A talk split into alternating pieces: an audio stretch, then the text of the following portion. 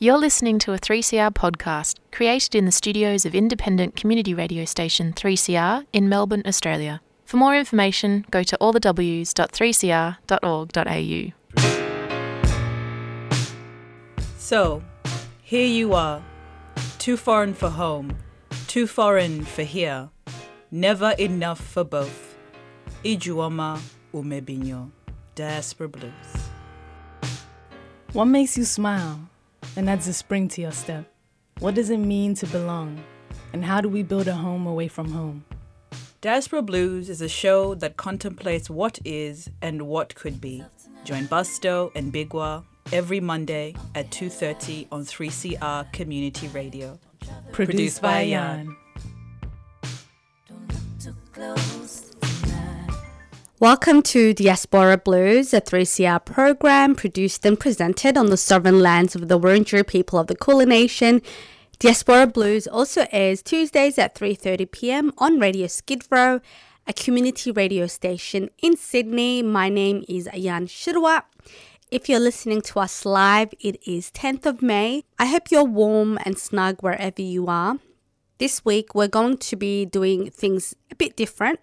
So, our friend and 3CR presenter and producer, Michele Vesio, was kind enough to give us permission to play an interview that they did with Maleka Mfalme. Maleka is a queer, non binary, mixed race African Australian. They're also a singer and songwriter. They spoke to Michele about their queer and cultural identities in the context of disability, illness, ableism, visibility, and representation. This interview was part of 3CR's Binary Busting broadcast, a special seven hours of trans and gender diverse radio in the lead up to the 2021 Transgender Day of Visibility in late March. We hope you enjoy this beautiful interview. And if you've just tuned in, yes, you're listening to 3CR's Binary Busting broadcast, tongue twister, and the lead up to Trans Day of Visibility, which is happening at the end of the month. And you're listening to a special edition of Queer in the Air. My name is MV. And during the break, you heard the track Imagine If You Were Here by my next guest, Malika Mfalme. And Malika is a queer, non binary, mixed race, African Australian person of colour, and singer songwriter living on Gadigal land. And they're joining me to speak about queer and cultural identities and how these overlapping intersectional identities are navigated. Thanks for joining me. How are you? I'm really well. Thank you, MV. Um, how are you? I'm pretty good, pretty good. It's been a wonderful day, so I'm looking forward to listening to the rest of the broadcast. And how's things over there in Gadigal land? I hear there's been a, a massive downpour of rain, and how are you coping with all of that? It's extremely wet, and I love it. I hate the heat, so uh, I know I'm a bad African, but I really I don't like the heat. I don't like the humidity. So when it's raining and cold, I just crawl under my little blanket and enjoy. It's like that garbage song, I'm only happy when it rains. Literally, that's me. well, thanks again for joining me this afternoon. So let's start off with a little bit about your identities. Tell tell us a little bit more about you and who you are and what you do. Um, well, I'm African Australian. Uh, my mom is Tanzanian and my dad is uh, from Sydney. I went to an American school in South Africa for about five years um, and kind of grew up all over the world, so hence the little American international accent. But I identify as trans non-binary and use they them pronouns, um, and I've been identifying as a lesbian for years, but that doesn't quite entirely encapsulate my attraction to the large variety of gender spectrum. But um, I guess the T is I, I simply love women. I'm a singer, songwriter, performer, um, and activist, um, grieving and healing on Gadigal land. And tell us a bit more about the music that you perform and create. Um, well, I started writing music um, over a decade ago, um, and it kind of just started out as a coping mechanism. I was a young person living with, struggling with lots of mental illnesses, um, and music was something that really spoke to me, and I was able to deal with all that I was kind of living with through music. Um, and so that kind of turned my um, my coping mechanism into my career, which I've been very lucky for. But it also means my music is extremely heartfelt and um, very much um, very personal to me. So right now I'm working on my current EP um, called Yasmin, which I'm really excited about. Well, we just got, I'd hope perhaps that we got a little bit of a taste of um, the music that you perform um, in the break with your track, which is really quite wonderful. I'm, I'm glad I chanced upon it. So let's sort of delve in a bit harder now and talk about how you feel that you belong in sort of typical and non-typical queer spaces when thinking about your intersection. So, you know, when you think about your uh, queer identity and your black identity, and we're thinking about mm. things like accessibility, uh, representation, and, and inclusion in these spaces. Good question. It's tough because it's quite rare to find POC queers. I think I think it has to do with the shame that has been indoctrinated into our people from you know through colonization, etc. Um, but what I find POC queers to hang out with, we hang on for absolute dear life. Because um, most of the time, I spend a lot of time around my white queer friends who, who are wonderful and I love them, and they use my pronouns correctly and they understand my identity. Um, I think it's quite a bit painful when I when I'm around my black friends who I can speak to about so many different things. We can talk about culture and parenting and hair, but I don't talk about my gender and sexuality, um, which which is sad because it's a deeply integral part of myself. It's something that I find myself talking about constantly. So it it does kind of feel like I'm closeting myself when I'm hanging out with my black friends, and then I'm also recognizing that um, I'm always kind of hanging out with like white queers, and it can feel like it can feel like I never really fit. Like my whole last existence of being mixed race and genderqueer, it's all about like fitting into these different boxes, and it, I feel like um, it's really hard to find community and people where all of your boxes fit into the same one. I feel like sometimes I'm kind of splitting between two or three. That sounds really exhausting. How do you how do you navigate that? How do you juggle all your different identities in these spaces? You said that it was difficult for you to be your true self with your black friends and that you, you didn't fill in and perhaps there was a semblance there of othering. There's a lot of code switching that goes on. Like I'm like the way that I kind of deal with it is I don't know, it's a bit sad, but you know, when I'm hanging out sometimes with my like black friends, I'll just kind of not really talk about my queer identity. But it's okay because I can talk about being black, which is such an important part of my identity. And likewise, of hanging out with my queer friends, it's like, well, I'm going to tell this black joke, and none of you are, to laugh. Like me and my sister will be off in the corner thinking it's hilarious, but there's a room full of white people just uncomfortable. Um, it can be it can be quite interesting and difficult to navigate. Um, but what's really been beautiful is just exploring more Sydney and finding more and more niche communities where like POC queers kind of exist and we can all kind of find each other. That's so nice that those opportunities can present themselves to you. And when we speak about, we've spoken about how you navigate um, black spaces. Uh, how about the queer communities? How do they understand the intersections of your identities well, I think the T is I don't associate with cis gay men, white men. I think I just, I simply avoid Oxford Street and that entire community because it is not for me, fam. Um, I have found a group of very, very sweet queer people who um, understand a lot about my identity stuff and like don't really quite understand my black side of things, but they're always they're always they're always here to listen to it and be like uncomfortable and white guilted. Um, which you know I'm very grateful and grateful for to have friends like this. Um, I think um, more of where I find um, POC queers and that where where that community is is definitely um, involved in lots of activism and stuff in Sydney, and that's where I can really find um, those people that I absolutely connect with 100% on all these different levels. But um, kind of, if I'm circling back to my own personal life and who I really spend all my time with, um, I was in a lot of different friendship groups. Um, when I first moved to Sydney about uh, four years ago. Um, and that really, really narrowed down just for just before COVID in um, October 2019, uh, when my partner Yasmin um, tragically passed away. Um, and the friends that we kind of made together, um, this one group that I was part of, that that I was in and out of with all the other groups that I was in, um, they became my home, family, my sanctuary, my safety. They straight up did not leave me alone. You know, as soon as Yasmin passed away, there was 20, 30, 40 queers in my in my house at all times, um, watching movies and crying and grieving. Um, if it wasn't such a tragic and awful time, I mean, I feel like it would have been fun because we were all we were all just spending time together and trying to get through the best that we could.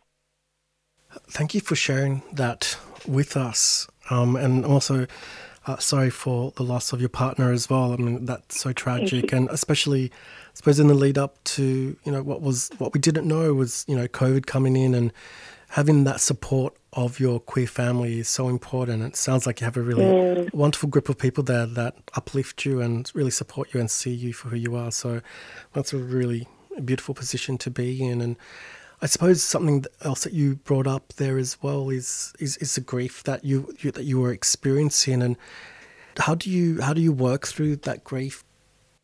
I think that lots of different cultures have different ways of coping with grief, um, and I think because I have so many different communities to draw from, I was I kind of pick and chose my favorite bits of grieving and ran with it. You know, um, like I, I feel like African people, people of color, can be quite loud about grieving, whereas um, white people can be quite, you know, repressed and like, let's not feel this. So I was like, fuck that, let's not do any of that. um, let's absolutely feel all of this the way that, you know, my ancestors would, you know. I cried and cried and cried and felt it and talked to anybody who would listen. If an Uber driver asked me twice how I was doing, I'd be like, sorry, fam, here you are, here's my grief. Um, so, like, being very open about it is something that's really helped me. I mean, my whole album that I'm writing right now, uh, Yasmin, is is about her and it's about community healing and grief and what you do with all of those feelings. Um, and that song that you played before, Imagine If You Were Here, is uh, the first song that I wrote for that album. Um, just about, you know, I, it's a song for, for people who grieve in general, just remembering the people that we've lost. I mean, that song has a different meaning for me now that I, I know a bit more of the, the background to that song. Mm. Yeah, that's really powerful. Uh, so we do want to apologize. I forgot to give a content warning earlier on. Uh, Malika shared some profound but also triggering content, and I just want to let folks know that if anything they just heard um, was upsetting, they can call Lifeline on 13 1114. That's 131114. We're going to play some quick community announcements, and when we come back, we'll hear the second part of that interview. To enable change, we need to show broad community support. Show your support for walking and cycling in the City of Yarra by appearing as a champion on the Streets Alive website, representing your local street, neighbourhood, or school. It's fast, free, and simple. Learn more at streets-alive-yarra.org. A 3CR supporter.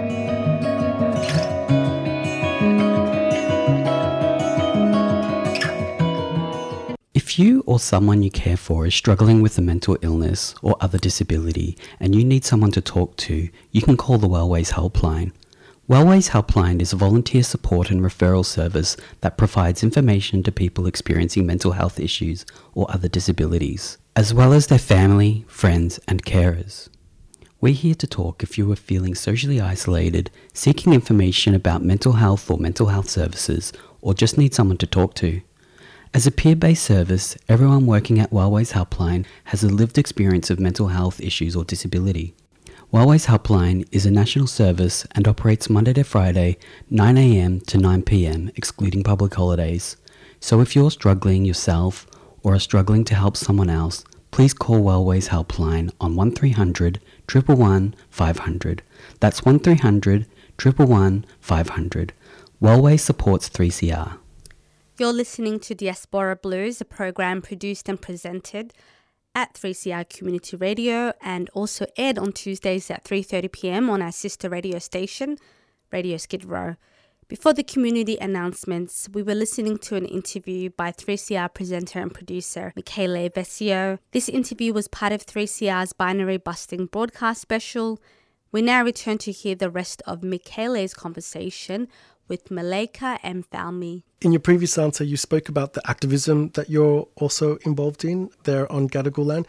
What's happening over there at the moment, or what has been happening? Yeah, well, I was really, really sick in the scene um, when I first moved, and when I was, um, and especially, I don't know, 2018, 2019, I was at you know, absolutely every rally, playing at every one that I could. I played at women's marches for years in a row and refugee rallies, Black Lives Matter stuff. Um, when Yasmin passed away, I definitely needed to take a step back from activism. I am, I feel a lot, and I feel a lot of people's pain, and I really put myself in the situation that all of these people are feeling all over the world with all of the things that we have to cope with on the daily. And I couldn't keep putting myself in these positions of pain when I was struggling so much. So um, I kind of stepped back a little bit, but definitely um, within the last, you know, half a year to a year, I've been stepping back into the scene a little, like kind of dipping my toes back in. Um, it's mostly just um, just the big rallies that have been going on. Um, you know, we had the um, March for Justice recently that was that was for um, women, non-binary people, trans women in um, in Sydney and all over Australia, and I, I think that um, went really well. We've got our Trans Day of Visibility coming up as well. I mean, there's always so much going on in community and so much that needs help. It's it's almost difficult to to pinpoint what um, what what I've been doing because there's you know there's always this rally to go to and this thing to share and and this person that needs donations and you know you're just you're just in it all the time. I feel like so much of my life is activism that i don't even really notice it anymore. On that what what can you tell me about the community healing and the building of you know, a strong sense of community there like around the movements for equality and social justice how has that been like for you you mentioned the you know the community healing when your uh, partner passed away and how a lot of people were involved in there does it extend further than that? What have you found has been what has been something really great about it for you? I feel like because because my person is inherently political, like being black, being queer, being trans, um, I I don't really get to walk through the world and not assume a political lifestyle because my very existence is political because there are going to be people in offices that don't like that I'm a lesbian, that don't like that I want them to use my they them pronouns, that don't like that I'm black and will, you know, ask for certain rights, you know, like not being arrested and all of these sorts of things. There's people in the world that that don't agree with my very existence. So it's hard to pinpoint down and say, you know, this this community activism or that community activism has helped me. It's just that we simply have bonded and formed a life around fighting for our lives, and that, you know, is called activism, but it's also just our lives.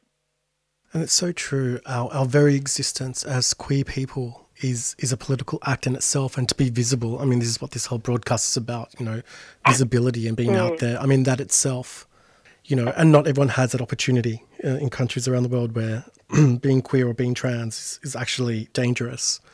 Absolutely. I um my home country of tanzania. Mm. um it, it's illegal to be gay there. Don't even think i don't even think about going home and presenting as trans. Like I go home, I simply put myself back in the closet, and then I come back to Sydney where it's safe. That's so intense. I'm sorry that has to be your experience for you, but that, that seems to be something that's probably an experience for many people when they go back to their hometowns. I mean, when I go mm. back to, you know, my folks' place, you know, in real suburbia, Sydney, you mm. know, you tone it down a bit so you don't like get heckled on the street when you're just going to get milk. I mean, I get it. I mean, you know, otherwise I'll be safe. But yeah, let's look at the redefinition of our queer identities when a lot of the time our our voices and our visibility is ignored or silenced because we're viewed as ungovernable because we're going against normativity and usually our identity is erased. And you mentioned that through uh, like colonizing practices. So how do you think that we can redefine this state straightism that um, occurs against queer people and queer identities and so forth more queer people in power. It's like women's health issues and POC race issues. Just hire more women, hire more queer people, hire more black people to speak on the issues that actually affect us. No more of these dinosaur white men standing behind their ancient ideals. Like last year, we saw a real shift in the world and actually had a massive conversation about race with the BLM movement raging all over the world. We need more of that. We need uproar, upheaval, and fucking outrage. More queer black people in political office. More allies speaking out against the system that kills us. And I mean, also simply we could just throw a whole throw away the whole system and try again. I mean, that that would be great, and I do agree. yeah, you know, having more people in those positions of, in those really visible positions that can sort of make make a difference, make a, a, mm. a headway, make sort of a, a pathway for these more resistive movements and these more sort of radical leftish movements. I mean, that'd be incredible. So. Absolutely. I suppose just to end with, I wanted to ask what has been a positive outcome for you with dealing with these different aspects of your identity. So today we've spoken about, you know, decolonizing practices, um, you know, your interaction between uh, POC and, uh, you know, white communities, but also, you know, dealing with grief and, and mental health. And how has that helped you sort of make this identity of yourself and, and be who you are? A few different things. I guess re grief and trauma um, I uh, I think I mentioned I've been living with mental illnesses since I was quite young. Um, something this awful, like truly awful, happening to you, it mean, meant that I kind of literally had to hit bottom, and you know, I don't know, I spiraled out when Yasmin passed away, and I really hit the the bottom period of my life and I, you know, woke up in hospital one day and I was like, is this what I want my life to look at like? Is this what Yasmin would want for me? Fuck no, of course not. And I really had this big kind of you need to turn your life around moment. Um, I checked myself in hospital. I got myself more well and kind of spend my life trying to fight the pain. And through that, I think I've overall gained a better sense of self.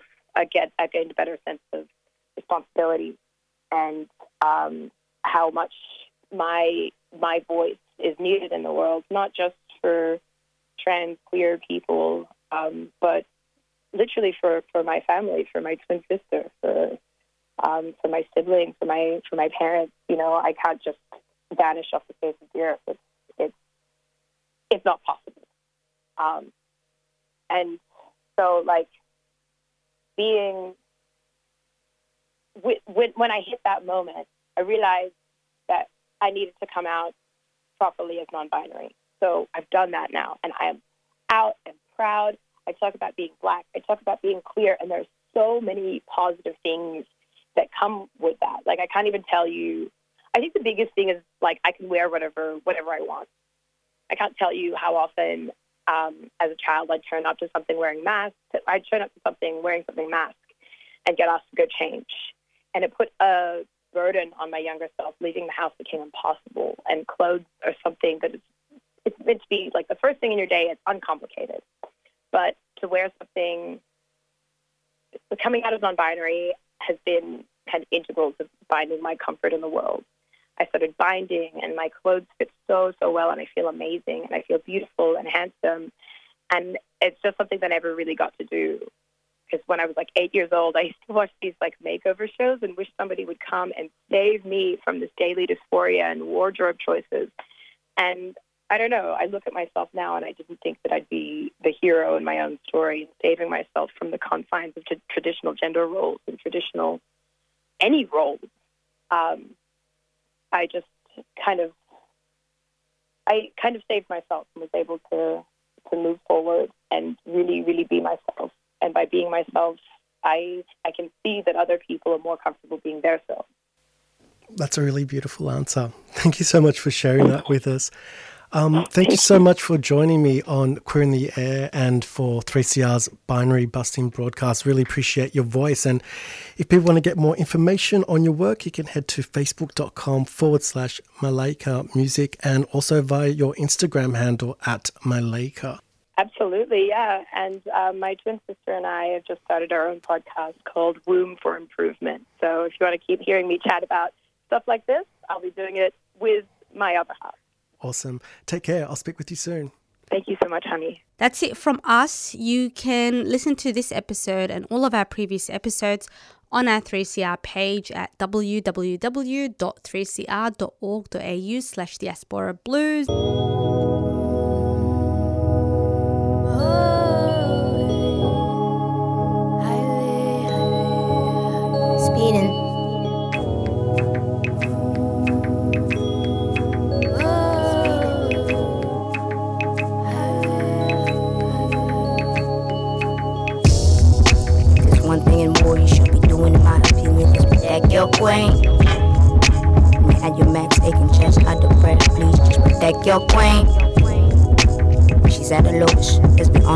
Life is just protect your queen. And I guess the only reason I would write this if I think you should protect your queen. This is chestnut checkers, niggas. And I'm past all game with niggas. And I can't thank you, niggas. It's black man, and I say this because I love you all to death, nigga. Gotta get by, but honestly, patience with us. I won't understand the pain you witness. Systematically, we break, change, name, change, my control ain't shit, change power to the people. I spit, I spit one, two. I need my love, but I need you too. Forgive my heart for not being with you. You need to know that I bleed out too. If I could honestly tell you about your loyalty, black women in fact treated lower than your loyalty. Why shit change? Black life is like a story. Accept my love, but you have to protect your queen.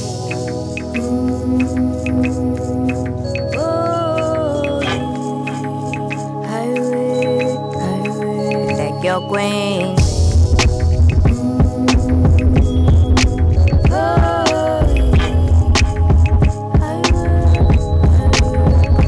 Queen. Ah,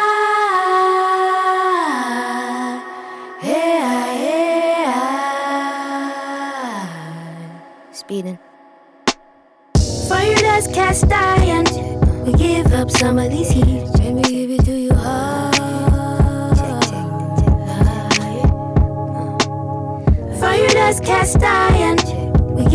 Some of. Let me give it to you hard.